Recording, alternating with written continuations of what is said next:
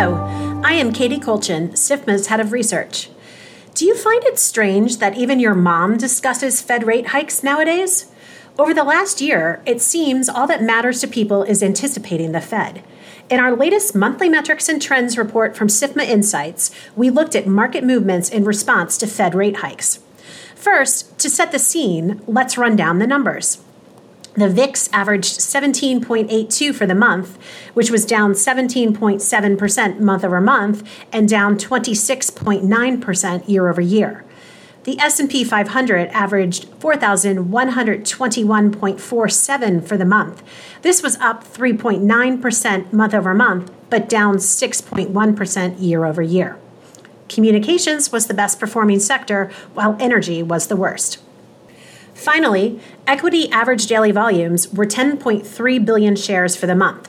This was a seventeen point four percent month-over-month decrease and a twelve point one percent decline year-over-year. As noted, over the last year, it seems all that matters to markets is the Fed. We remind listeners that the Fed has raised rates at an unprecedented pace, plus four hundred seventy-five basis points in one year in order to combat inflation.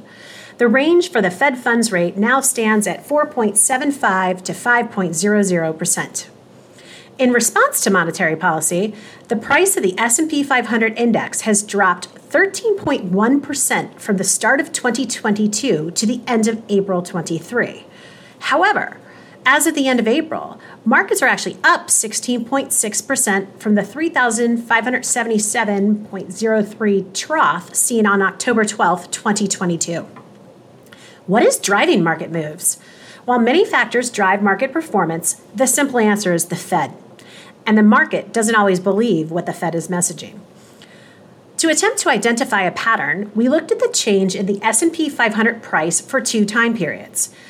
First, the F O M C day, or the closing price on the day of the meeting versus the price two weeks prior, with the other period being two weeks after, which is the price two weeks after the F O M C meeting versus the price two weeks prior to the meeting day. When you look at the F O M C day metric, prices decreased six out of nine times. However, the declines range from minus zero point seven percent to minus seven point six percent. For the two weeks after a price look, we see an increase five out of nine times. Again, the range is wide, from plus two point five percent to plus ten point seven percent. Price moves do not even match across similar rate hikes. We had five meetings with a seventy-five basis point rate hike, yet the S and P five hundred after those meetings decreased two of those times, but then also increased the other two times. Alas, no pattern. What does seem to be clear is that market performance keeps pushing through with an upward sloping trend in general, regardless of Fed actions. We will see what happens on Wednesday, May third at the close of the next F O M C meeting. Thank you for listening. You can find this and all Insights reports at sifma dot org slash insights.